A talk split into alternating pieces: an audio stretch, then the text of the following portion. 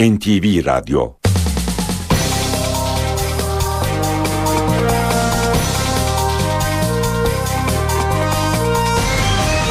İşe giderken Mutlu sabahlar. Ben Aynur Altunkaş. Bugün 17 Eylül Salı işe giderken de Türkiye ve dünya gündemine yakından bakacağız. Gündemdeki başlıklarla başlayalım.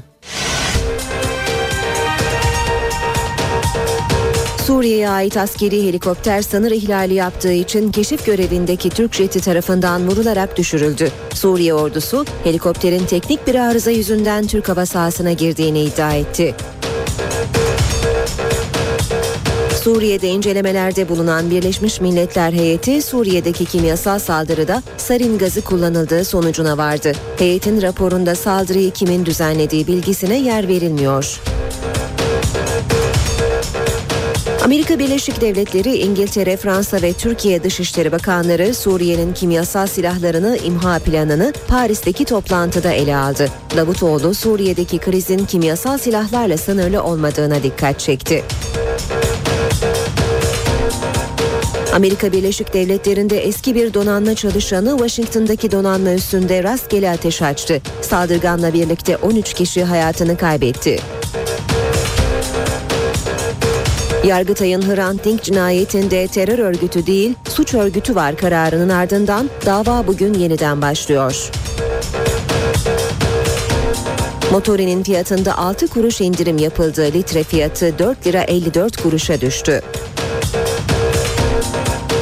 Adana'da düzenlenen 20. Uluslararası Altın Koza Film Festivali başladı. Galatasaray UEFA Şampiyonlar Ligi B grubu ilk maçında bu akşam İstanbul'da Real Madrid ile karşılaşacak. Saat 21.45'teki maç Star TV ve NTV Radyo'dan canlı yayınlanacak.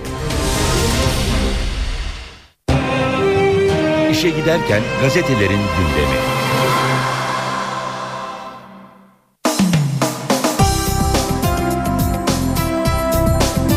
Helikopterinin düşürülmesi hemen hemen tüm gazetelerde bugün manşetlerde yer alıyor. Hürriyet gazetesi vurduk demiş. Uyarıları rağmen dün Türkiye sınırını 2 kilometre ihlal eden Suriye askeri helikopteri Malatya'dan kalkan F-16 tarafından füzeyle vuruldu. Genelkurmay Başkanlığından yapılan açıklamaya göre Suriye helikopteri saat 13.41'de Diyarbakır'daki radar tarafından takibe alındı ve Türk hava sahasına yaklaştığı uyarısı yapıldı. Uyarılara rağmen helikopter 14.25'te Hatay'ın Yayladağ ilçesine bağlı Güvetçi köyünden 14.200 fit yükseklikte 2 kilometre içeri girerek hava sahamızı ihlal etti. Sınır ihlali üzerine bölgede devreye gezen 2 F-16'dan biri helikopteri 14.27'de Türk hava sahasındayken füzeyle vurdu. Helikopter sınırın yaklaşık bir kilometre Suriye tarafına düştü. Türk Silahlı Kuvvetleri tarafından ilk kez radar izi görüntüleriyle birlikte yapılan açıklamada savaş uçağımızın füzeyi ateşlediği ve helikopterin düştüğü yerlerin ayrıntıları da yer aldı. Devam edelim Hürriyet gazetesinden yine aktarmaya. Paris'te Şam masası. Amerika Dışişleri Bakanı Kerry, Fransa Dışişleri Bakanı Fabius ve İngiltere Dışişleri Bakanı Haig dün Paris'te bir araya geldi. Daha sonra düzenlenen çalışma yemeğine Türkiye Dışişleri Bakanı Ahmet Davutoğlu da katıldı. Devam edelim hürriyetten yine aktarmaya. Mahkeme örgütü arayacak. Dink davası yeniden başlıyor. Yargıtay'ın bozma kararının ardından Agos gazetesi genel yayın yönetmeni Hrant Dink'in öldürülmesine ilişkin dava bugün İstanbul'da yeniden görülmeye başlanacak. Mahkeme Yargıtay'ın örgüt var ancak terör örgütü değil suç örgütü tespitini araştıracak. Mahkeme eski kararında direnirse dosya Yargıtay Ceza Genel Kurulu'na gönderilecek. 19 milyarlık şov başlıyor. Şampiyonlar Ligi'nin 22. sezonu bu akşam oynanacak maçlarla başlıyor. Bu yıl Devler Ligi'nde mücadele edecek 32 takımın toplam değeri 7,1 milyar euro. Barcelona 585 milyon euro ile ilk sırada. Galatasaray'da ilk maçında bu akşam Real Madrid ile İstanbul'da karşılaşacak saat 21.45'teki mücadelenin Star TV ve NTV Radyo'dan canlı yayınlanacağını belirtelim. Milliyetle sürdürelim basın özetlerini sınır ihlaline jet yanıt demiş Milliyet'te manşette. Geçen yıl F-4 uçağının düşürülmesinin ardından angajman kurallarını değiştiren Türkiye sınırda hava ihlali yaşanınca Suriye helikopterini düşürdü deniyor haberde. Anlaşma Türkiye için iyi. Cumhurbaşkanı Gül Suriye konusundaki anlaşmadan en fazla Türkiye'nin memnun olması gerektiğini söyledi. Desteklemek lazım kimyasal silah olmasa Suriye'de problem yok muydu gibi bir tavra asla girilmemeli. En çok etkilenen ülke olan Türkiye'yi Birleşmiş Milletler ciddi şekilde dinlemeli. Biz artık bu müsamereye katılmıyoruz. Rantik cinayeti davasının Yargıtay'ın bozma kararından sonra ilk duruşması bugün yapılıyor. Duruşma öncesinde bir açıklama kaleme alan Dink ailesi bundan böyle duruşmalara katılmayacağını duyurdu. Açıklamada bizlerle alay eden devlet mekanizmalarının oyununa alet olmayacağız. Biz artık bu müsamerede yokuz denildi. Yeni Roş TV için koyun vergisi. Roş TV'nin yerine yeni televizyon kanalı kurmak için finansman arayan PKK, bölge halkından vergi adı altında hayvan başına 2 lira alıyor. Sabahla devam ediyoruz. Esat al sana misilleme demiş sabah manşette.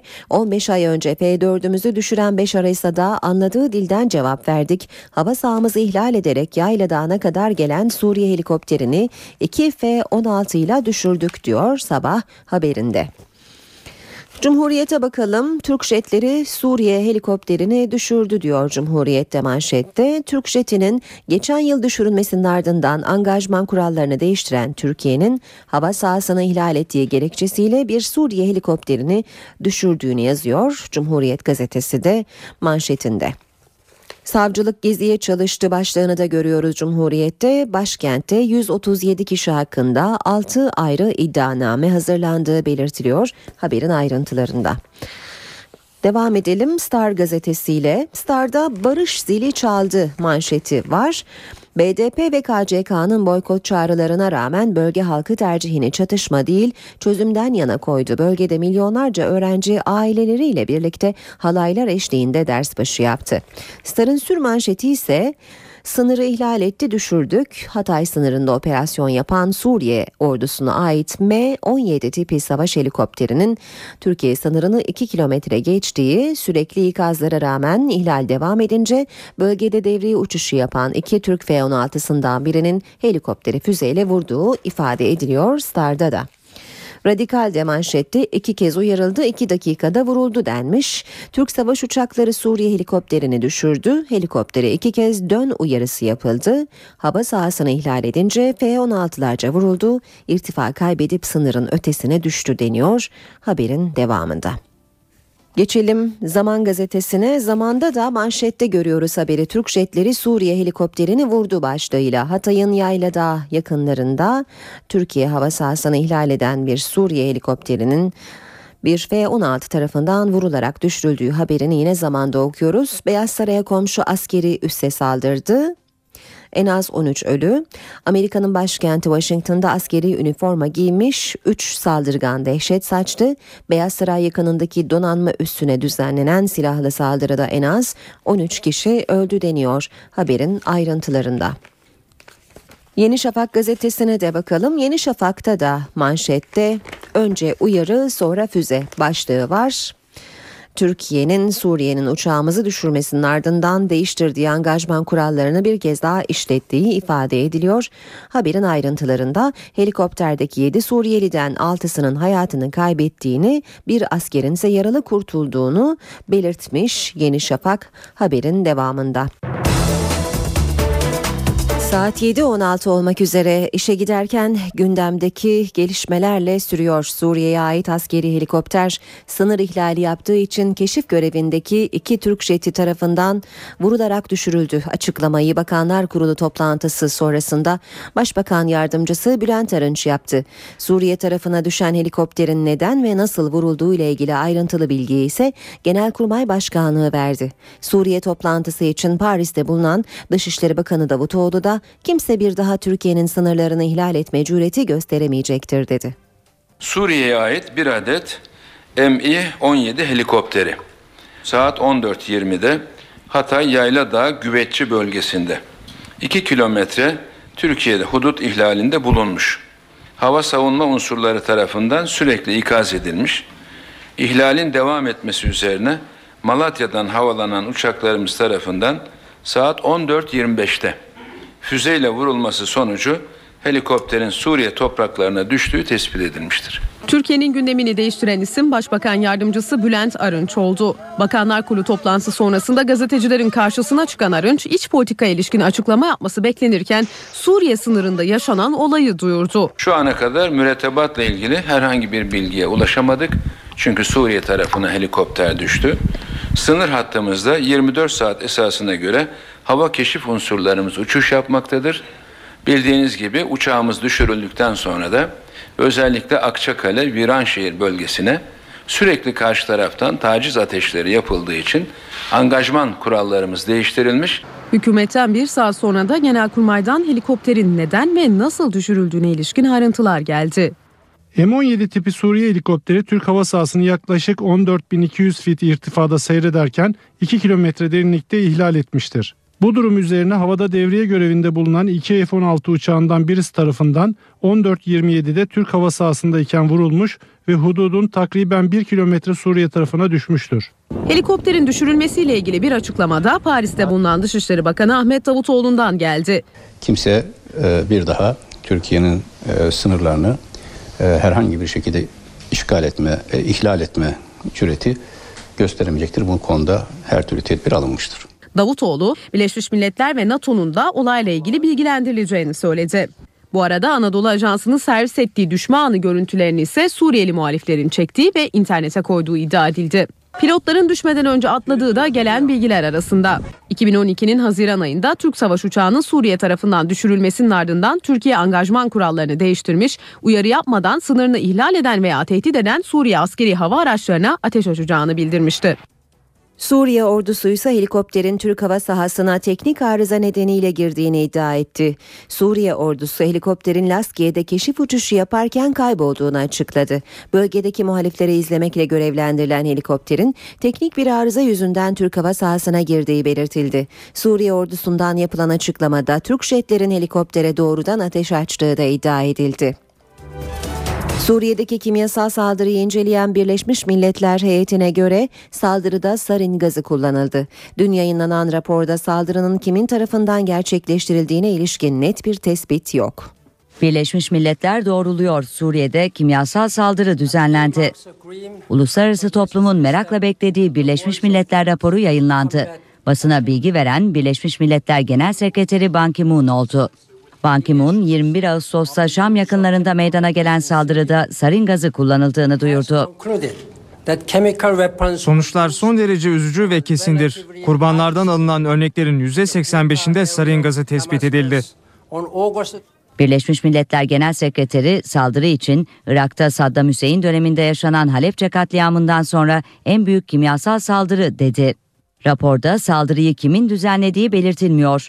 ABD, Fransa ve İngiltere'ye göre deliller Esad yönetimini işaret ediyor. İngiltere'nin Birleşmiş Milletler Büyükelçisi Mark Lyle Grant, 350 litre sarin gazının kullanıldığına ve bu miktarın kısıtlı imkanlarla üretilmesinin mümkün olmadığına dikkat çekti. Amerika Birleşik Devletleri'nin Birleşmiş Milletler Büyükelçisi Samantha Power ise gazın niteliğinin Halepçe'de kullanılandan daha güçlü olduğuna dikkat çekti. Rapordaki tespitler Dışişleri Bakanı Ahmet Davutoğlu'nun da gündemindeydi. Ve gazın mahiyeti itibariyle bakıldığında son derece sofistike bir yapıma sahip olduğu anlaşılıyor. Dolayısıyla herhangi bir yerde bir atölyede bir evde diyelim birilerinin iddia ettiği gibi muhaliflerin amatörce üretebilecekleri bir kompozisyon değil. Amerika Birleşik Devletleri ve Rusya'nın Suriye'nin kimyasal silahlarını imha planı Paris'te masaya yatırıldı. Görüşmeye Birleşmiş Milletler Güvenlik Konseyi'nin daimi üyesi Amerika Birleşik Devletleri, İngiltere ve Fransa'nın yanı sıra Türkiye'de katıldı. Görüşme Amerika Dışişleri Bakanı John Kerry, İngiltere Dışişleri Bakanı William Hague, Fransa Dışişleri Bakanı Laurent Fabius ve Dışişleri Bakanı Ahmet Davutoğlu arasında gerçekleşti. Kerry görüşmede Rusya ile hazırladıkları planın ayrıntılarını anlattı. İngiltere İngiltere ve Fransa'da Birleşmiş Milletler Güvenlik Konseyi'nde atılması planlanan adımlar hakkında bilgi verdi. Toplantıda Suriye krizinde Türkiye'nin kilit rolüne dikkat çekildi. Dışişleri Bakanı Davutoğlu da kimyasal silahların imhasını olumlu karşıladıklarını söyledi.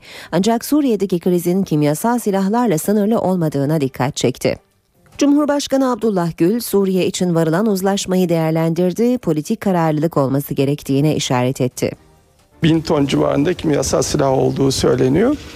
Bunların Suriye'den tamamen temizlenmesine en çok biz seviniriz. Kimyasal silah kullanılmamış olsaydı Suriye'de hiçbir şey yok muydu, problem yok muydu gibi bir tavır içine asla girmemek gerekir. Bir taraftan kimyasal silahların kesin kes tamamen Suriye'den çıkartılacak şekilde gayet ciddi, gayet kararlı bir çalışma yapılırken diğer taraftan da şüphesiz ki esas daha büyük sorunun çözümü içinde çok güçlü bir politik e, kararlılığın olması şarttır. Birleşmiş Milletler Güvenlik Konseyi'ndeki e, tasarıların nasıl çıktığını çok büyük perde arkası pazarlıklar vardır. Biz de biliyorsunuz Birleşmiş Milletler Güvenlik Konseyi'nin içinde değiliz. Ayrıca daimi üye değiliz ama biz komşu ülke olarak olup bitenlerden en çok etkilenen biz olduğumuz için şüphesiz ki bizi çok ciddi bir şekilde Güvenlik Konseyi'nin dinlemesi gerekir.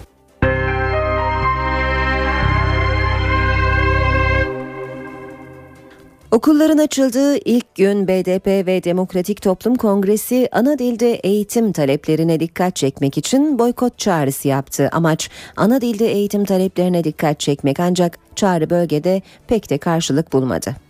BDP ve Demokratik Toplum Kongresi'nin ana dilde eğitim için okulları boykot kararı ilgi görmedi. Yüzlerce okulda yeni eğitim öğretim yılının ilk günü sınıflar dolu. Sadece Diyarbakır'ın Bağlar ve Sur ilçeleriyle Hakkari'nin Yüksekova ve Çukurca ilçelerinde bazı okullarda sıralar boş kaldı. Diyarbakır Valisi Cahit Kıraç, Yenişehir İlkokulu'nu ziyaret etti. Çocuklar e, gördüğünüz pırıl pırıl buradalar. Eğitim öğretim devam ediyor. Bir sorunumuz yok. BDP Diyarbakır'da Eğitim Sen ve Kurdilerin desteklediği yürüyüşte çağrıyı yineledi. Kim ki çocuğunu kendi diliyle geleceğe hazırlamak istiyorsa en demokratik hakkıdır. Boykot hakkını kullansın. BDP eş genel başkanı Gülten Kışanak, boykot kararının demokratik bir tutum olduğunu, isteyen velinin çocuğunu okula gönderebileceğini söyledi. BDP'nin ana dilde eğitim talebiyle okulları bir hafta boykota çağırmasıyla ilgili hükümetten ilk yorum Bülent Arınç'tan geldi. Hükümet sözcüsü eylemin amacına ulaşmadığını söyledi. Bomba ellerinde patlamıştır. Bir ölçüde onu söyleyebilirim. Çok iddia ettikleri boykota 16 milyon çocuğumuzun içerisindeki birkaç bin kişinin boykota katılmış olması onların amaçlarına ulaşamadığını gösteriyor. E, sevinerek söylemeliyim. Şehirlere ait önümde bilgiler var, dokümanlar var. Sadece iki ilimizde biraz yoğun boykot yaşandı. Diğer illerimizde onların beklediği şekilde değil, yüzde üçlerle yüzde beşler arasında ilk güne ait bir boykot rakamları var. Genç yavrularımızı, dimaları eğitimden uzaklaştırmak çok uygun olmayan bir davranış. Bu güzel yavrularımızı çirkin siyasetlere alet etmek artık hiç kimsenin başvuracağı bir yol olmamalı. Suriye'deki çatışmalar nedeniyle tedirginliğin sürdüğü Şanlıurfa'nın Ceylanpınar ilçesinde 22.500 öğrenci ders başı yaptı. Ceylanpınar'da daha önce mermi isabet eden Mevlana İlköğretim Okulu dışında bütün okullarda yeni eğitim öğretim yılı sorunsuz başladı. Mevlana İlköğretim Okulu'nun öğrencileri ise geçici olarak çevredeki okullara nakledildi.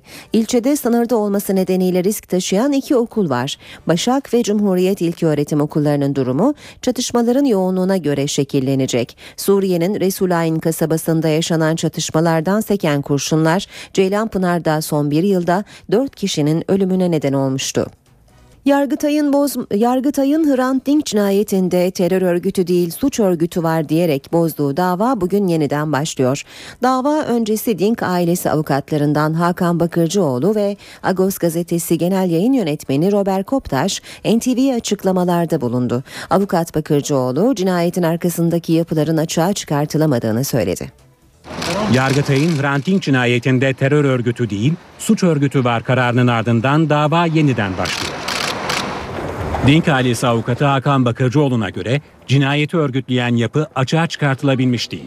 Hrant Dink cinayetini örgütleyen yapı açığa çıkartılamadı. Bu yapı açığa çıkartılırsa bunun deri içerisinde bağlantıların olduğunu da göreceğiz. Yine cinayeti önlemekle yükümlü olan cinayetten haberdar olan Trabzon İl Emniyet Müdürlüğü, Trabzon Jandarma Komutanlığı, İstanbul İl Emniyet Müdürlüğü İstihbarat Daire Başkanlığı görevlileri hakkında da davalar açılmadı. Bakırcıoğlu davanın cinayette payı olduğu iddia edilen kamu görevlerini de kapsayacak şekilde derinleştirilmesini istiyor. Biz bu aşamada gelinen süreçte hem kamu görevlileri hakkında dava açılmasını hem örgütün üst yapılanmasına bağlantını açığa çıkartmasını talep edeceğiz. Ve bu noktada da yargılamayı mümkün olduğu kadar zorlamaya, zorlamaya çalışacağız. Agos gazetesi genel yayın yönetmeni Robert Koptaş da gerçeklerin açığa çıkması için siyasi iradeye ihtiyaç olduğunu düşünüyor. Bir siyasi irade eksikliği görüyoruz temelde. Siyasi irade eğer başından itibaren olayın bütün gerçekliğiyle ortaya çıkmasını isteseydi bugüne kadar çok yol alınabilirdi. Ortada çok delil var, çok kanıt var. Faili meçhul cinayetler soruşturması kapsamında savcılık tarafından sorgulanan Mehmet Ağar ve Korkut Eken çarpıcı ifadeler verdi. Korkut Eken yaşadığını iddia ettiği Yeşil'e çıkıp doğruları söyle çağrısı yaptı. Yeşil yaşıyor. Faili meçhullerde kullanıldığı iddia edilen silahlar Öcalan'a suikast için kullanılacaktı. Bu ifadeler 1990'lı yıllarda işlenen çok sayıda faili meçhul cinayeti kapsayan soruşturmanın şüphelilerinden eski MIT mensubu Korkut Eken'e ait. Korkut Eken savcılık ifadesinde faili meçhul cinayetlerle ilgili çok sayıda soruya yanıt verdi.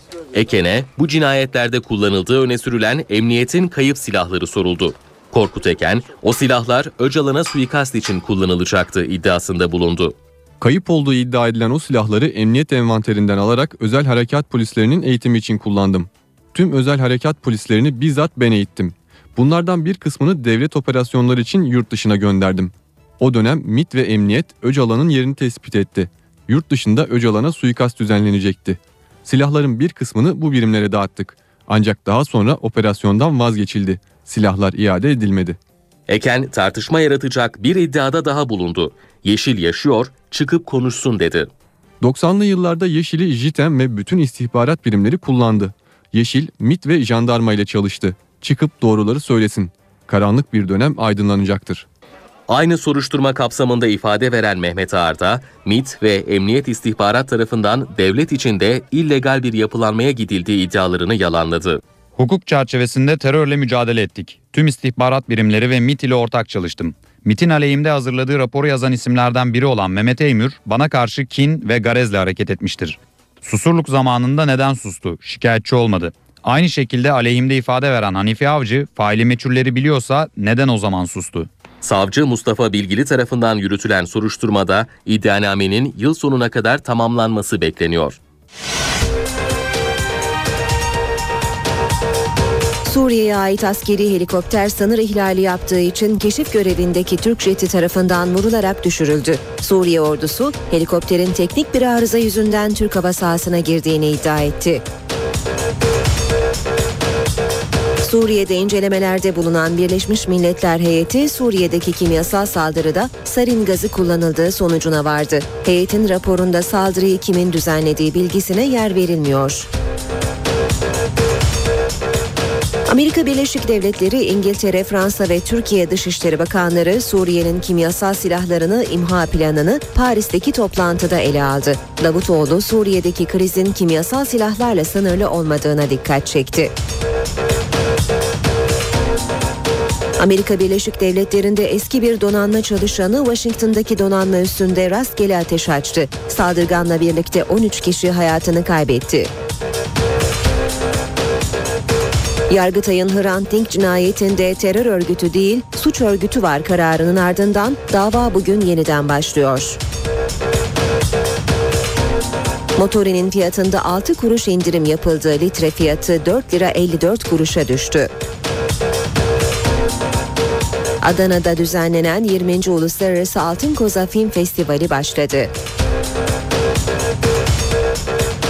Galatasaray UEFA Şampiyonlar Ligi B grubu ilk maçında bu akşam İstanbul'da Real Madrid ile karşılaşacak. Saat 21.45'teki maç Star TV ve NTV Radyo'dan canlı yayınlanacak. İşe giderken gazetelerin gündemi.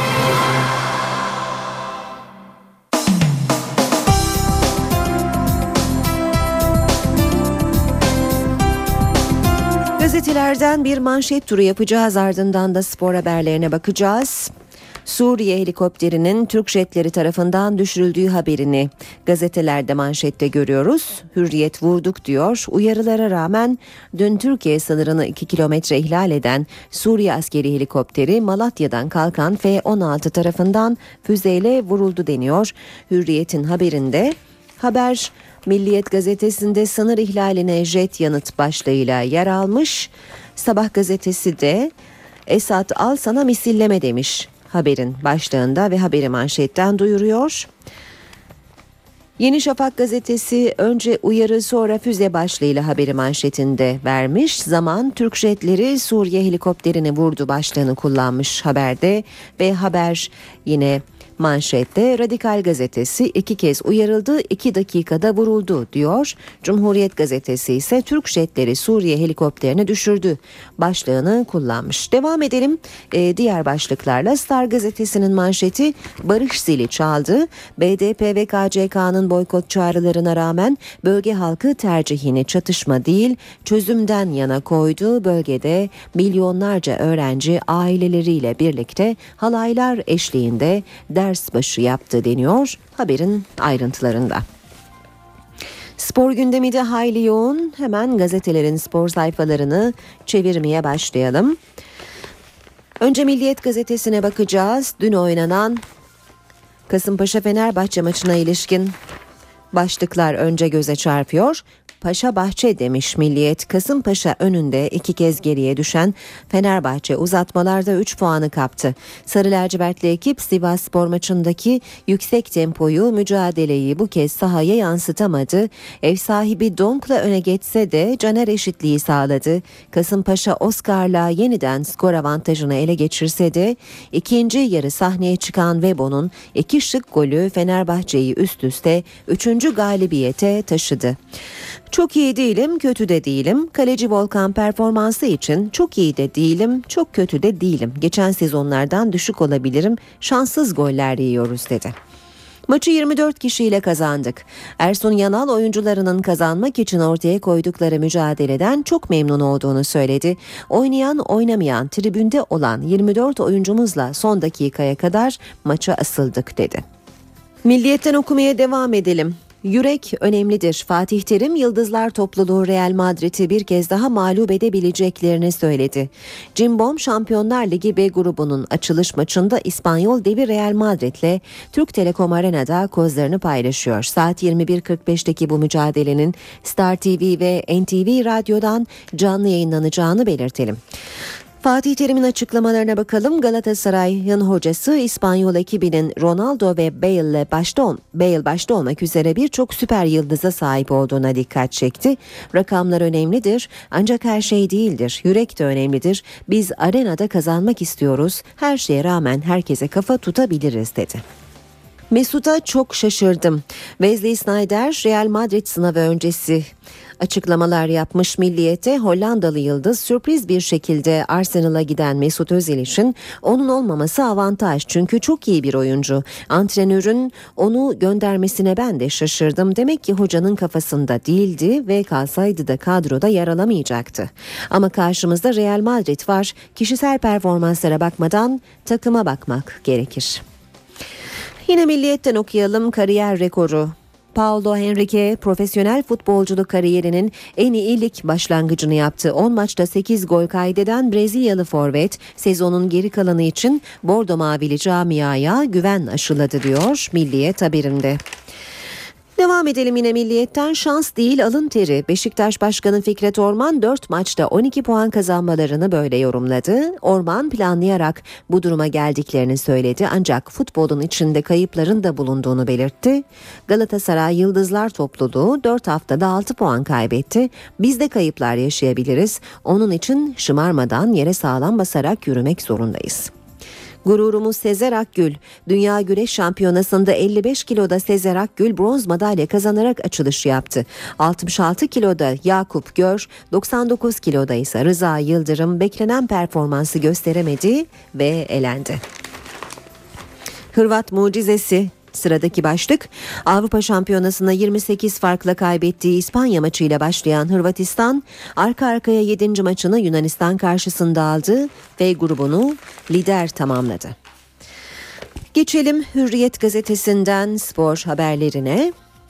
Okuyacağımız ilk başlık Vebo Paşa. Fenerbahçe iki kez yenik duruma düştüğü maçta Kasımpaşa'yı Kamerunlu golcüsüyle devirdi. Fenerbahçe topun ve sahanın tek hakimiyken Kasımpaşa 19'da Donk'la öne geçti. Sahanın yıldızı Caner 31'de frikikten karşılık verdi. 40'ta Fener'e ikinci şok yaşattı. Durdurulamayan Caner 74'te Vebo'ya golü attırdı. Kamerunlu 90 artı 2'de Fener'i 3 puana taşıdı. Şov yok, gol şov var e, diyor Hürriyet.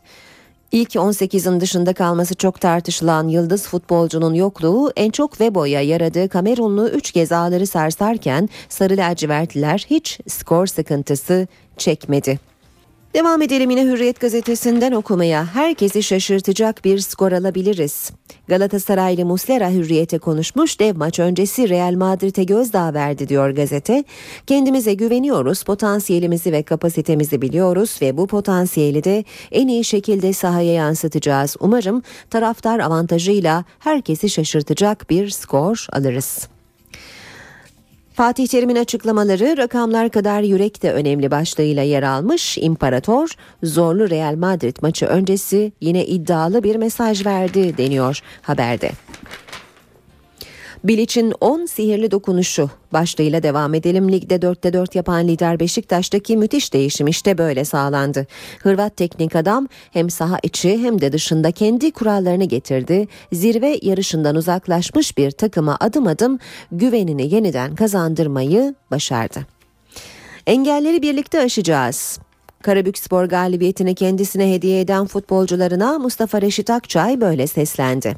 Bordo Mavililerin hocası son lig maçının ardından soyunma odasında duygulu anlar yaşarken daha yapacak çok işimiz var demeyi de ihmal etmedi. Karadeniz temsilcisinin başkan yardımcısı Sebahattin Çakıroğlu ise takımımıza fazlasıyla güveniyoruz diye konuştu. Kalitemizi anlatmak zamanımızı aldı. Volkan'ın gündeminde Torku Konya Spor yenilgisi sonrası gelen eleştiriler vardı. Kasımpaşa karşısında ilk yarıda ciddi bir konsantrasyon sorunu yaşadıklarını belirten milli kaleci maçı kazanacaklarını devre arasında kendi aralarında konuştuklarını söyledi. Hürriyet 7 milyar euroluk şov başlıyor diyor.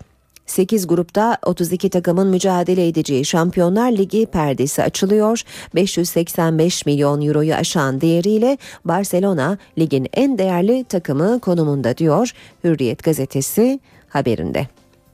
Sabahtan da başlıklar aktaralım bu bölümü bitirmeden önce. Okuyacağımız ilk haberin başlığı Caner Ağam ve Bo Paşam.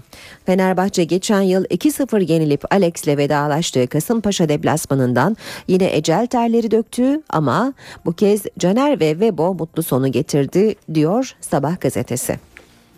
Yine sabahtan okuyalım. Tek realite sensin. Ali Sami Yen'de hep yendin. Yine yenersin diyor sabah.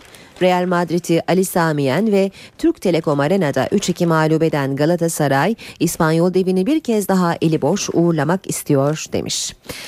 Maçın 21.45'te başlayacağını NTV e, radyodan ve Star TV'den naklen yayınlanacağını bir kez daha hatırlatarak bu bölümü noktalıyoruz.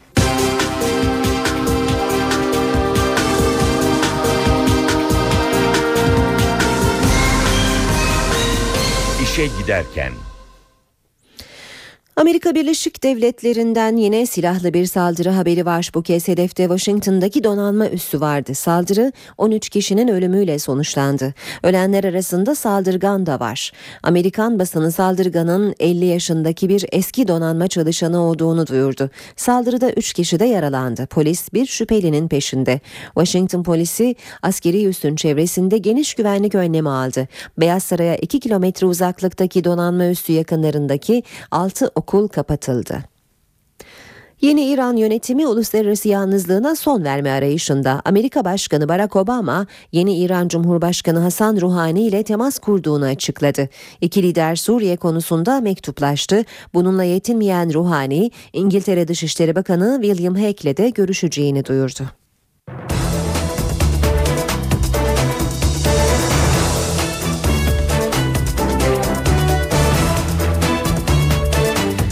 Kuzey Kıbrıs Türk Cumhuriyeti'nin Rum yönetiminin kapalı Maraş'ın kendilerine iadesi talebine karşılık Maraş planı hazırladığı ortaya çıktı. NTV'nin ulaştığı plan Maraş'taki Rum mallarının hak sahiplerine verilmesini öngörüyor.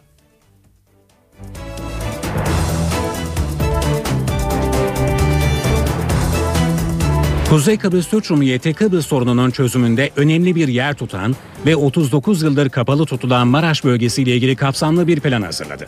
Plan, bir dönem Akdeniz'in önemli turizm merkezlerinden olan Maraş'taki Rum mallarının doğrudan hak sahiplerine verilmesini öngörüyor. Bu çerçevede Maraş'ta taşınmaz malları bulunan Rumlar, Kuzey Kıbrıs Türk Cumhuriyeti'nde kurulmuş olan Taşınmaz Mal Komisyonu'na başvurarak kente geri dönebilecekler. Plana adanın güneyinden destek var. Maraş'ta en büyük mal varlığına sahip Rum Lordos Şirketler Grubu Başkanı Konstantinos Lordos, kentin kimin kontrolünde olacağıyla ilgilenmediklerini, kente kendilerine ait malların iadesini istediklerini belirtti. 22 sayfalık plana göre kentin yerel idaresi Gazi Mausa Belediyesi'ne, güvenliği ise Kuzey Kıbrıs Türk Cumhuriyeti Polisi'ne bağlanıyor. Kuzey Kıbrıs Türk Cumhuriyeti Cumhurbaşkanı Derviş Eroğlu'yla planı hazırlayan eski baş müzakereci ve uluslararası hukukçu Kudret Özersay'ın gizlice Maraş'a giderek incelemeler yaptığı ve alternatif Maraş planının geçen yıl nihai şeklini aldığı belirtiliyor. Türk tarafı Maraş'ın kapsamlı bir çözümün parçası olduğunu vurguluyor. Diplomatik gözlemciler uygun koşulların oluşması halinde böyle bir planın uygulanabileceğini belirtiyorlar. Plan, Rum yönetiminin rızasına gerek kalmadan uluslararası hukuka uygun şekilde yürürlüğe konabilme özelliği de taşıyor. İtalya'da 20 ay önce alabora olan Costa Concordia adlı yolcu gemisinin enkazının kaldırılması operasyonuna devam ediliyor. Yetkililer gemiyi kayalıklardan çekerek deniz yatağında kurulan platformda hareket ettirdiklerini açıkladı. Bu yöntem bu büyüklükte bir gemi için ilk kez deneniyor. 26 ülkeden 120'si dalgıç, 500 kişi iş başında. Gemi yüzdürüldükten sonra ilkbaharda bir tersaneye çekilecek ve parçalanacak. 20 ay önce karaya oturan ve yan yatan gemide 32 kişi hayatını kaybetmişti. Ölen iki kişinin cesedi hala bulunabilmiş değil. Bu cesetlere enkaz kaldırma işlemi sırasında ulaşılması hedefleniyor. Suriye'de iç savaşın gölgesinde okullar açıldı ama sadece kısmen güvenli olan bölgelerdeki okullar hizmet verebiliyor. Ülkede eğitim sistemi çatışmalar nedeniyle çökerken Birleşmiş Milletler uzun vadede kayıp bir nesil oluşabileceği uyarısında bulunuyor. Çatışma ve silah seslerinin hiç susmadığı Suriye'de de çocuklar yaz tatilinin ardından okul yolunu tuttu. Daha güvenli olan bölgelerde sınıflarına dönebilen çocuklar her şeye rağmen gelecekten umutluydu. Okuldaki ilk günüm. Öğrenmeye geldim. Büyüyünce ülkemi yeniden inşa edebilmek için mühendis olacağım. Büyüdüğümde asker olmak istiyorum. Böylece ülkeme hizmet edebilirim. Eğitimlerine devam eden bu çocuklar yokluk ve zorluk içinde okusalar da yine de şanslılar. Zira ülkede çatışmalarda bugüne kadar binlerce çocuk hayatını kaybetti, 1 milyon çocuk evsiz kaldı. Birleşmiş Milletler Çocuklara Yardım Fonu UNICEF'in raporlarına göre ülkedeki çatışmalarda 3000'den fazla okul ya tamamen yıkıldı ya da hasar gördü. Binden fazla okulda evlerini terk edenler sığındığı için artık hizmet veremiyor. Ülkedeki şiddet nedeniyle 2 milyon çocuk okulu bırakmak zorunda kaldı. Özellikle kız çocukları güvenlik sorunu nedeniyle okula gidemiyor. Birleşmiş Milletler ülkenin eğitim sistemi çökerken uzun vadede kayıp bir nesil oluşacağı konusunda uyarıda bulunuyor. NTV Radyo Yeni saate başlıyoruz. Günaydın herkese. Yeniden Gökhan Abur'la hava tahminlerini konuşacağız birazdan. Önce gündemin başlıklarını hatırlayalım. Suriye'ye ait askeri helikopter sınır ihlali yaptığı için keşif görevindeki Türk jeti tarafından vurularak düşürüldü. Suriye ordusu helikopterin teknik bir arıza yüzünden Türk hava sahasına girdiğini iddia etti. Suriye'de incelemelerde bulunan Birleşmiş Milletler heyeti Suriye'deki kimyasal saldırıda sarin gazı kullanıldığı sonucuna vardı. Heyetin raporunda saldırıyı kimin düzenlediği bilgisine yer verilmiyor. Amerika Birleşik Devletleri, İngiltere, Fransa ve Türkiye Dışişleri Bakanları Suriye'nin kimyasal silahlarını imha planını Paris'teki toplantıda ele aldı.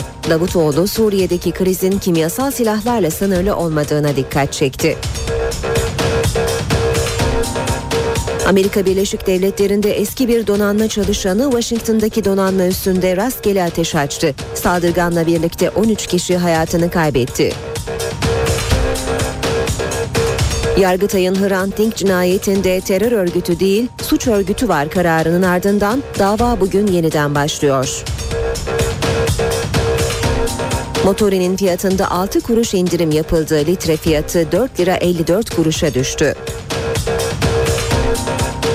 Adana'da düzenlenen 20. Uluslararası Altın Koza Film Festivali başladı.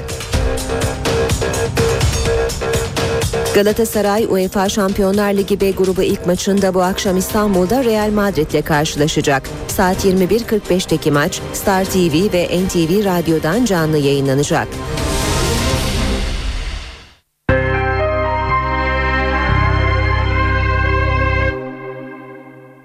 Gökhan Abur yanımızda. Günaydın Sayın Abur. Günaydın. Yağış uyarısı yapılıyor. Siz de yaptınız. Ne zaman gelecek ve hangi bölgeleri etkileyecek? Dün akşam saatlerinde Ege'de başlamıştı. Trakya'da yağış vardı. Sabah erken saatlerde İstanbul'da oldu ama şu andaki uyarı özellikle Doğu Akdeniz için. Doğu Akdeniz bölgemizde öğle saatlerinden itibaren etkisini arttıracak hızlı bir bulutlanmayla birlikte Hatay ilimiz başta olmak üzere ki İskenderun körfezi de çok daha etkili olacak. Adana, Osmaniye, Kahramanmaraş arasında gök gürültülü sağanakların etkisini arttırmasını bekliyoruz ki bu yağışlar Gaziantep ve Adıyaman'a doğru ilerleyecek. Tabii deniz suyu sıcak, denizin sıcak olması, yukarı seviyede daha serin havanın bulunması sağanaklara da etkisini arttıracak gibi gözüküyor. Aynı şekilde İskenderun Körfezi'nin de hortum mevsimi başladı. Büyük olasılıkla öğle saatlerine itibaren kısa süreli de olsa su hortumları bölgede görülebilecek. Şu an itibariyle yağışlar e, İç Anadolu bölgemizde devam ediyor. Denizli'de yağış var, Finike'de yağış var, Isparta yağmurlu, Antalya'da hafif yağış geçişi vardı sabahleyin.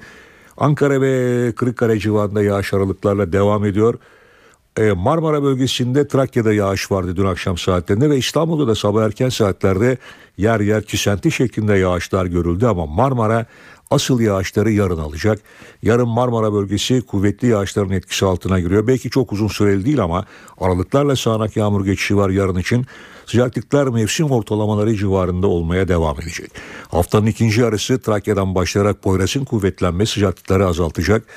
Ve bu e, sıcaklık azalışı özellikle hafta sonu Marmara başta olmak üzere Karadeniz bölgemiz ve iç kesimlerde de kendisini hissettirecek. Önümüzdeki hafta bizleri daha serin ve yağışlı bir hava bekliyor ama bu haftada sonbahar kendisini ülke genelinde hissettirmeye devam ediyor. Bu arada bir şey daha ilave etmek istiyorum. Öğleden sonra Malatya civarında da yağış bekliyoruz. Bu yağışlar kısa süreli gök gürültülü sağanaklar şeklinde olacak ama orada da büyük olasılıkla dolu yağma ihtimali var. Bölge sakinleri dikkatli olsun. Gökhan Abur teşekkür ediyoruz. İşe giderken gazetelerin gündemi.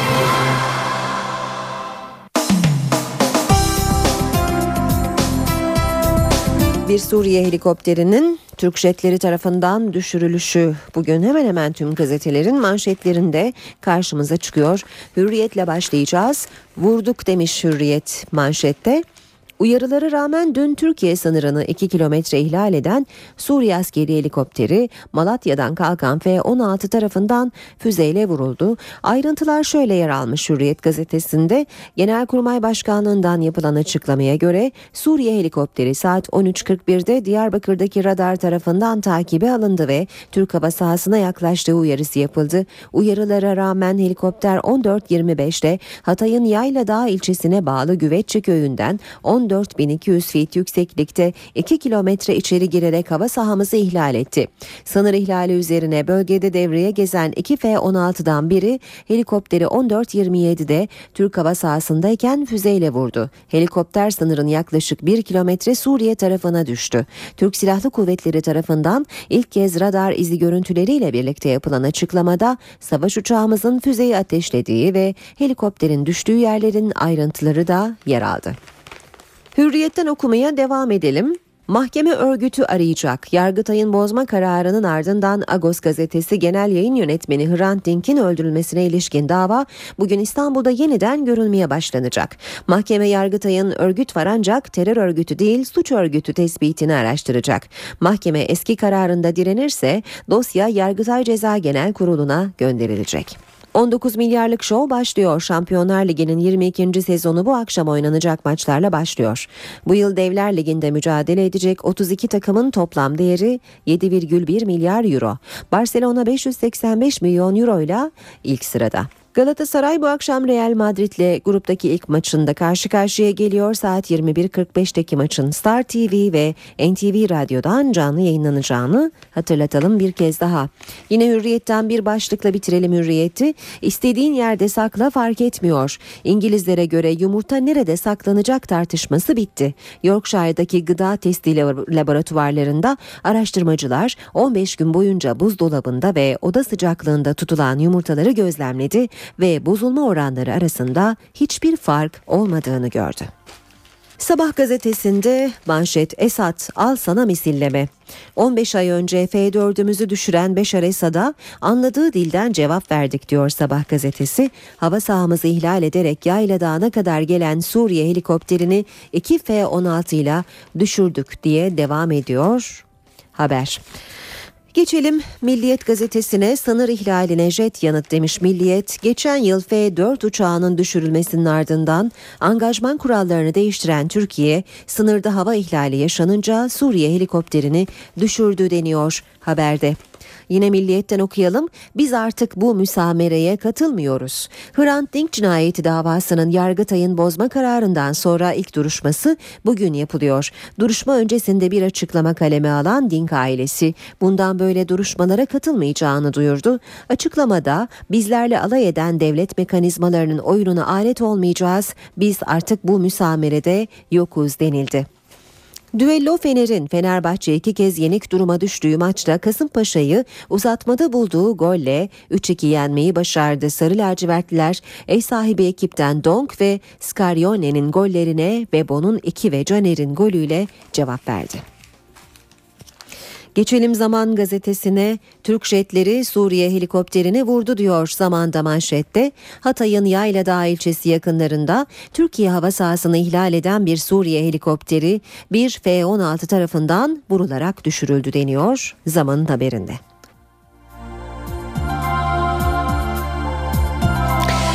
Devam edelim yine Zaman Gazetesi'nden aktarmaya. Kıyıları işgal eden tesislerin yıkımı Bodrum'la sınırlı kalmayacak. Muğla'nın Bodrum ilçesinde kanuna aykırı hareket ederek kıyıları işgal eden 16 tesisi mühürleme kararının ardından kapsam genişliyor. Çevre ve Şehircilik Bakanlığı Eylül'de başlayacak yıkım alanlarına İzmir, Çeşme, Antalya, Balıkesir, Ayvalık, Çanakkale ve bazı Karadeniz illerinin de aralarında bulunduğu birçok şehri dahil etti diyor zaman.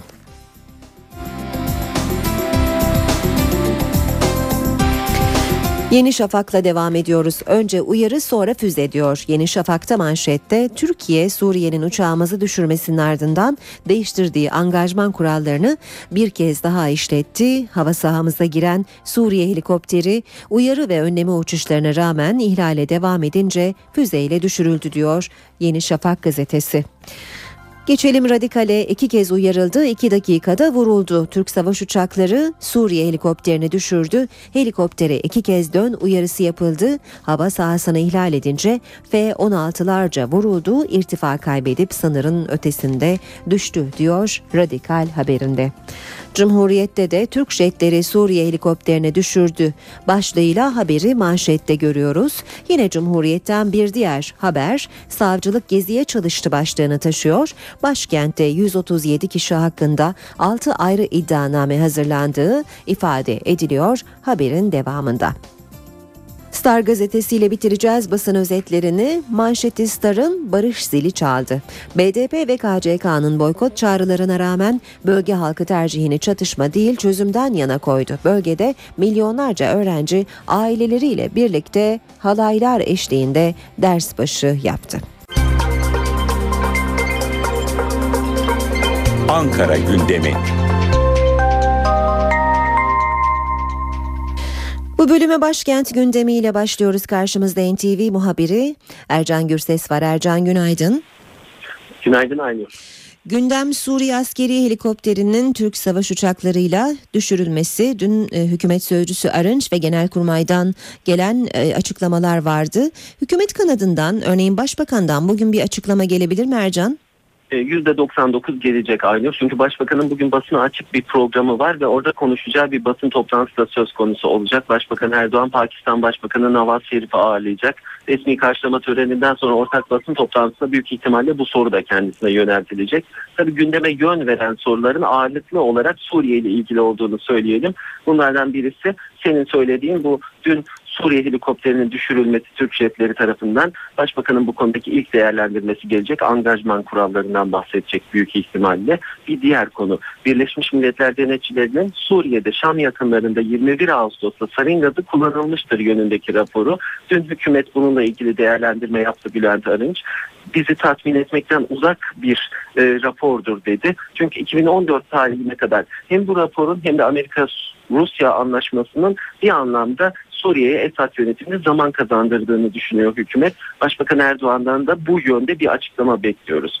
Ankara gündeminde bir diğer konu demokratikleşme paketi çözüm süreciyle bağlantılı olarak bu demokratikleşme paketiyle ilgili olarak bugün son toplantı yapılabilir. Başbakan Erdoğan başkanlığında saat 13'te AK Parti Genel Merkezi'nde gerçekleşecek bu toplantı.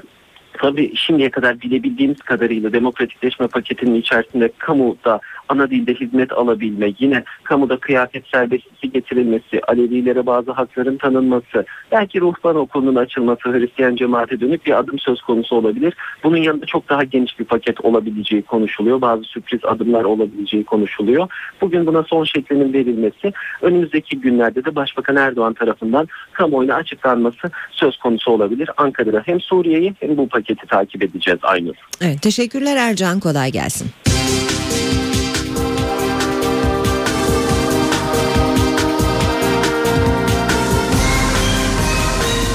İşe giderken Dün ekonomide iki önemli veri açıklandı. İşsizlik oranı Haziran itibarıyla %8,8 oldu. İşsizlik önceki aya göre değişmedi. Ancak geçen yıla göre artış var. Bütçe ise yılın ilk 8 ayında 231 milyon lira fazla verdi. Motorin fiyatlarında indirim yapıldı. 6 kuruş indirimle motorinin litre fiyatı 4 lira 54 kuruş oldu. İndirimde dolar kurundaki düşüş etkili oldu. Yeni fiyatlarla satışa başlandı. Cuma günü de benzin fiyatında 12 kuruş indirim yapılmıştı. Dolar 3 hafta aradan sonra yine 2 liranın altında. Düşüşte Amerika'dan gelen haber etkili oldu. Farklı ve sert ekonomik politikalar uygulama riski olan Larry Summers adaylıktan çekildiğini açıkladı. Fed başkanlığı için en olası isim olan Janet Yellen görevi Bernanke'den devralırsa Amerikan Merkez Bankası'nın ilk kadın başkanı olacak. Amerika Birleşik Devletleri Merkez Bankası Fed'de ilk kadın başkan için yol açıldı. En güçlü adaylardan Larry Summers, faydası olmadığı gerekçesiyle adaylıktan çekilince Janet Yellen ismi öne çıktı. Anketlerde Fed Başkan Yardımcısı Yellen'ın %70 olasılıkla yeni başkan olması bekleniyor. Yellen eğer göreve gelirse Fed'in ilk kadın başkanı olacak. İsmi geçen diğer adaylarda Fed'in eski başkan yardımcısı Donald Cohn ve eski Hazine Bakanı Tim Geithner. Ancak Geithner'a yakın kaynaklar eski Hazine Bakanı'nın Fed başkanlığına sıcak bakmadığını söylüyor. Banks, businesses and governments Halen Fed Başkanı olan Ben Bernanke'nin görev süresi Ocak ayında doluyor.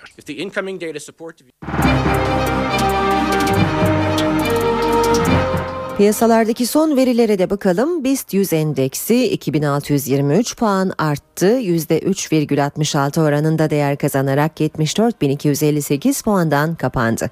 Bu sabah dolar 2 lira seviyesinde seyrediyor. Euro 2 lira 67 kuruş. Euro dolar paritesi 1.33. Dolar yen paritesi 99 düzeyinde. Altının onsu 1313 dolar. Kapalı çarşıda külçe altının gramı 85. Cumhuriyet altını 587. Çeyrek altın 147 liradan işlem görüyor. Brent petrolün varili 110 dolar.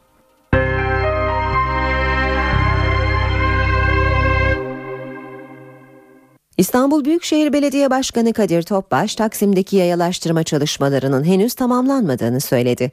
Taksim Meydanı'nda ağaçlandırma ve zemin kaplaması çalışmalarının sürdüğünü belirten Topbaş, esasında meydanlarda ağaç olmaz ama bizim insanlarımız meydanda da ağaç istiyor dedi. Kadir Topbaş, Kanal İstanbul projesiyle ilgili de İstanbul Boğazı'ndan bu kadar gemi geçmeseydi, o kadar tehlike olmasaydı böyle bir boğaz açmak gerekmezdi dedi. Kadir Topbaş, metro ulaşımı ile ilgili yap, yatırımlarına da devam ettiklerini belirterek İstanbul New York kadar metro ağına ulaşan bir kent noktasına gelecek dedi. İstanbul Beşiktaş'ta engellilere özel bir park açıldı. Parkın açılışına Galatasaray ve Beşiktaş tekerlekli sandalye basketbol takımı oyuncuları da katıldı. Engellilerin kullanımına uygun olarak yapılan parkta basketbol sahası, oyun alanı ve yeşil alan bulunuyor. Parka engellilerin spor faaliyetlerine katılması için yaptığı çalışmalarla bilinen spor yazarı Yavuz Koca Ömer'in ismi verildi. Kurban Bayramı'na yaklaşık bir ay var. Uzun bir süre gibi gelse de tatilciler hazırlıklı. Otellerin daha şimdiden %80'i doldu. Bayramda Paris'e gitmeyi planlıyoruz. Almanya'ya gideceğim ailemin yanına. Orada kalacağım 9 gün. 12-21 Ekim tarihleri arasındaki 9 günlük Kurban Bayramı tatili turizmi hareketlendirdi. Otel doluluk oranı %80'e ulaştı. Bayram döneminde Antalya'ya gitmeyi düşünüyorum. Bu mevsimde sıcaklık konusunda e, oldukça iyi olduğu için Türkiye'nin en gözde yerleri yine güney sahili. Türkiye'de Antalya, Bodrum, kültür turları olarak Kapadokya çok tercih ediliyor. Doğu Karadeniz tercih ediliyor. Her zaman gibi vatandaşlarımıza eğer yurt dışına çıkmak istiyorsanız Kuzey Kıbrıs Cumhuriyeti tercih ediliyorum.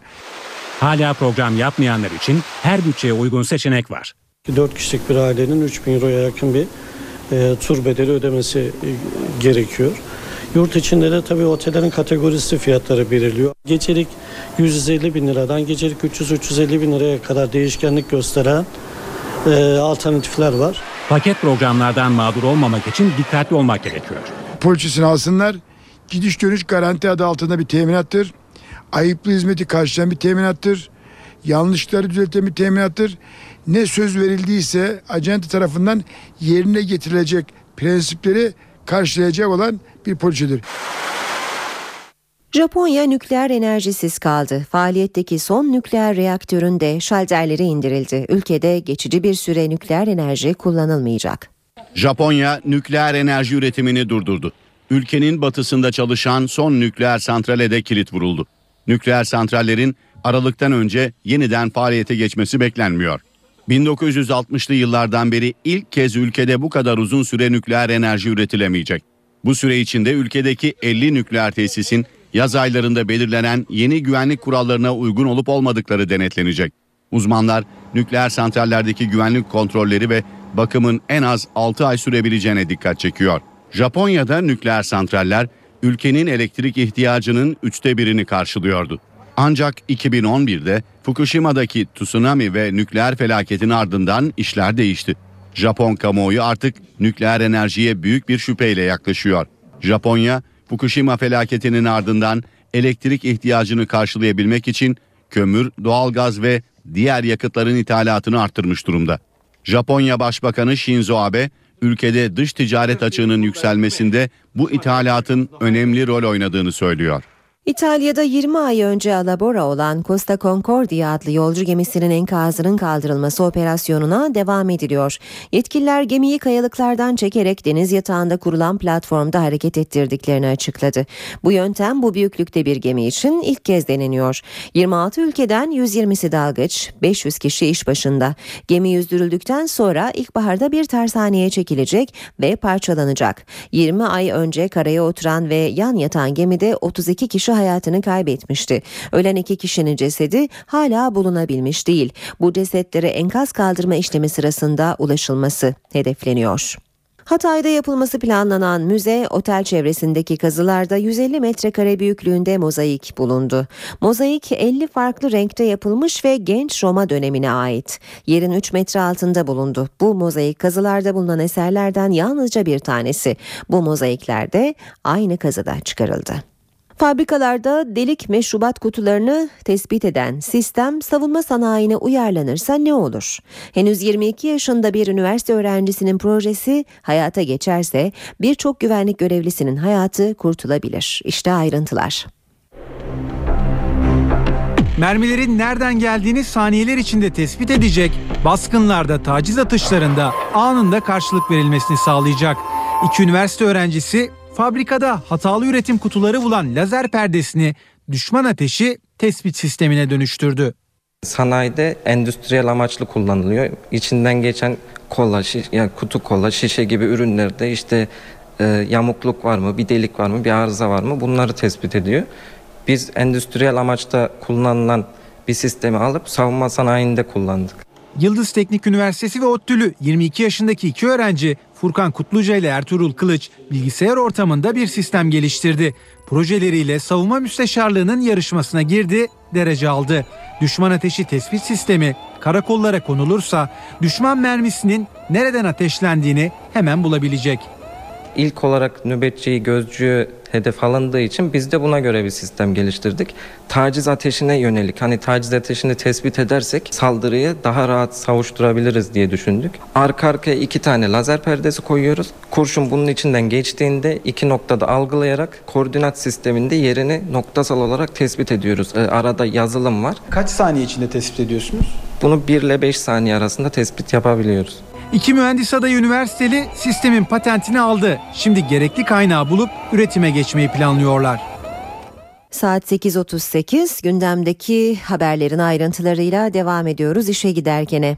Amerika'nın başkenti Washington'da bir donanma üstünde düzenlenen silahlı saldırıda 13 kişi öldü. Ölenler arasında saldırgan da var. Amerikan basını saldırganın 50 yaşındaki bir eski donanma çalışanı olduğunu duyurdu. Saldırıda 3 kişi de yaralandı. Polis bir şüphelinin peşinde. Washington polisi askeri üstün çevresinde geniş güvenlik önlemi aldı. Beyaz Saray'a 2 kilometre uzaklıktaki donanma üssü yakınlarındaki 6 okul kapatıldı. Rusya'da bir nükleer denizaltıda yangın çıktı. Yangının can kaybına ve radyasyon sızıntısına yol açmadığı belirtildi. Nükleer denizaltıdaki yangın bakım çalışmaları sırasında çıktı. Vladivostok limanında demirli olan denizaltıdaki yangın 5 saatte söndürülebildi. Rusya Savunma Bakanlığı'ndan yapılan açıklamada yangının nedeni olarak kaynak yaparken oluşan kıvılcım gösterildi. Şimdi de spor gündeminden ayrıntılara bakalım. Galatasaray Şampiyonlar Ligi B grubu ilk maçında bu akşam Real Madrid ile İstanbul'da karşılaşacak. Galatasaray Teknik Direktörü Fatih Terim Real Madrid maçı öncesi NTV Spor'un sorularını yanıtladı. İspanyol devi karşısında geçen sezon İstanbul'da kazandıkları maçı hatırlatan Terim, taraftardan aynı atmosferi yaratmasını istedi. Terim, grubun zorlu olmasına rağmen şansları olduğunu söyledi. Tabii Real Madrid'de ne zaman nerede oynarsanız oynayın çok önem taşıyor. Sonuçlar önemli oluyor özellikle kazandığınız zaman. Bunun yankısı da güveni de size e, katma değer olarak geri dönüyor. O yüzden inanıyorum ki oyuncuların bunun e, bilincinde hepsi. Şimdi mantık olarak tabii herkes öyle baktığında Real Madrid, Juventus, Galatasaray, Kopenhag gibi bir dizilim yapıyor ama hiçbir zaman ee, teoriler futbolda illa çıkar diye bir kayda yok. Pratikler her zaman teoriyi yanıltabilir. Böyle baktığımızda Galatasaray grubunda herkes kadar en azından maçlar öncesi e, hak sahibidir. 21.45'teki Galatasaray Real Madrid maçının Star TV ve NTV Radyo'dan canlı yayınlanacağını hatırlatalım. Fenerbahçe Kasımpaşa karşısına karşısında iki kez geri düştü ama pes etmedi. Sarı lacivertli takım dördüncü haftanın kapanış maçında Kasımpaşa'yı deplasmanda 3-2 yenerek üst üste 3. galibiyetini aldı. Kasımpaşa etkili başladığı maçta 19. dakikada öne geçti. Fenerbahçe'de Caner Erkin 31. dakikada skora beraberliği getirdi. Kasımpaşa 40. dakikada yine öne geçti ve ilk yarı 2-1 Kasımpaşa üstünlüğüyle sona erdi. Fenerbahçe'nin ikinci ikinci yarıdaki gol arayışı 74. dakikada sonuç verdi. Sarı lacivertli takım ve boya bir kez daha beraberliği yakaladı. Kamerunlu futbolcu 90 artı 3. dakikada bir kez daha topu filelere göndererek Fenerbahçe'ye galibiyeti getirdi. Fenerbahçe Teknik Direktörü Ersun Yanal Kasımpaşa maçından sonra dikkat çekici açıklamalar yaptı. Yanal, oynayan ve oynamayan tüm oyuncularının kalplerinin birlikte attığını gösterdiklerini dile getirdi. Ersun Yanal sov konusunda ise kadro dışı bırakmadık dedi. Takımımızın geriye düşmesine rağmen oyunu çevirmek için yapmış olduğu mücadele ve oyuna sonradan katılan oyuncularımızın performansı bizim iyi bir takım olduğumuzu gösterdi. Oynayan ya da oynamayan ya da tribünde olan 22-24 oyuncumuzun da kalbinin burada olduğunu ve iyi bir takım olduğumuzu bize bugün anlattılar. Sov bizim en yetenekli oyuncularımızdan bir tanesi. Bu bir tercih. Biz Sov'u ne kadro dışı bıraktık ne de Sov'suz olacağız. Sov da oynayacak. Bunu bu kadar büyütmenin ben çok fazla bir anlam ifade ettiğini düşünmüyorum. Kasımpaşa Teknik Direktörü Şota Arveladze de yakaladıkları pozisyonları gole çeviremeyince Fenerbahçe'nin oyunda kaldığını ve maçı bu yüzden kaybettiklerini söyledi. Güzeldi bence iyi bir maçtı. Bu kadar 5 tane gol oldu. Pozisyonlar oldu. Heyecandı. Tabii böyle kapalı maç değildi. Beklediğim bir maç oldu tabii. Yani sonuç mutlu etmiyor. Hocam 90 dakika boyunca daha üstündünüz Fenerbahçe'den. Son dakikada gelen Hayır öyle öyle öyle söyleyemem. Yanlış olur. Bir bölge bölge bir oldu. Yani bitirmedik maçı 2-1 e, varken bitirebilirdik. Yani 3-1 yapabilirdik. Karşımızda sonuçta Fenerbahçe vardı. Bitirmeyince de e, onlar bizi bitirdi.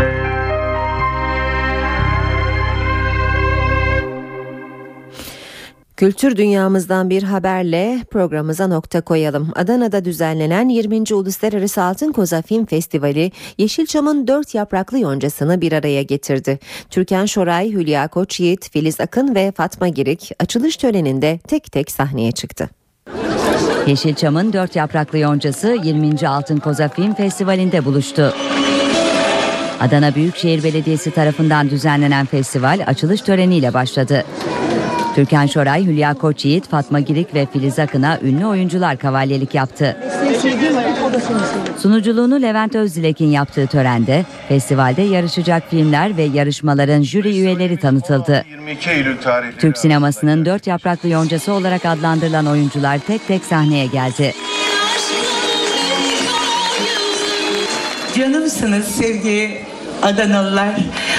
Buranın mevsimi gibi sıcacıksınız gene ne kadar güzel. Konuşmaların ardından sanatçılara Büyükşehir Belediye Başkan Vekili Aldırmaz plaket verdi. Açılış töreni havai fişek gösterisiyle sona erdi. 22 Eylül'de sona erecek olan festivalde toplam 215 film, 450 gösterimle sinema severlerle buluşacak.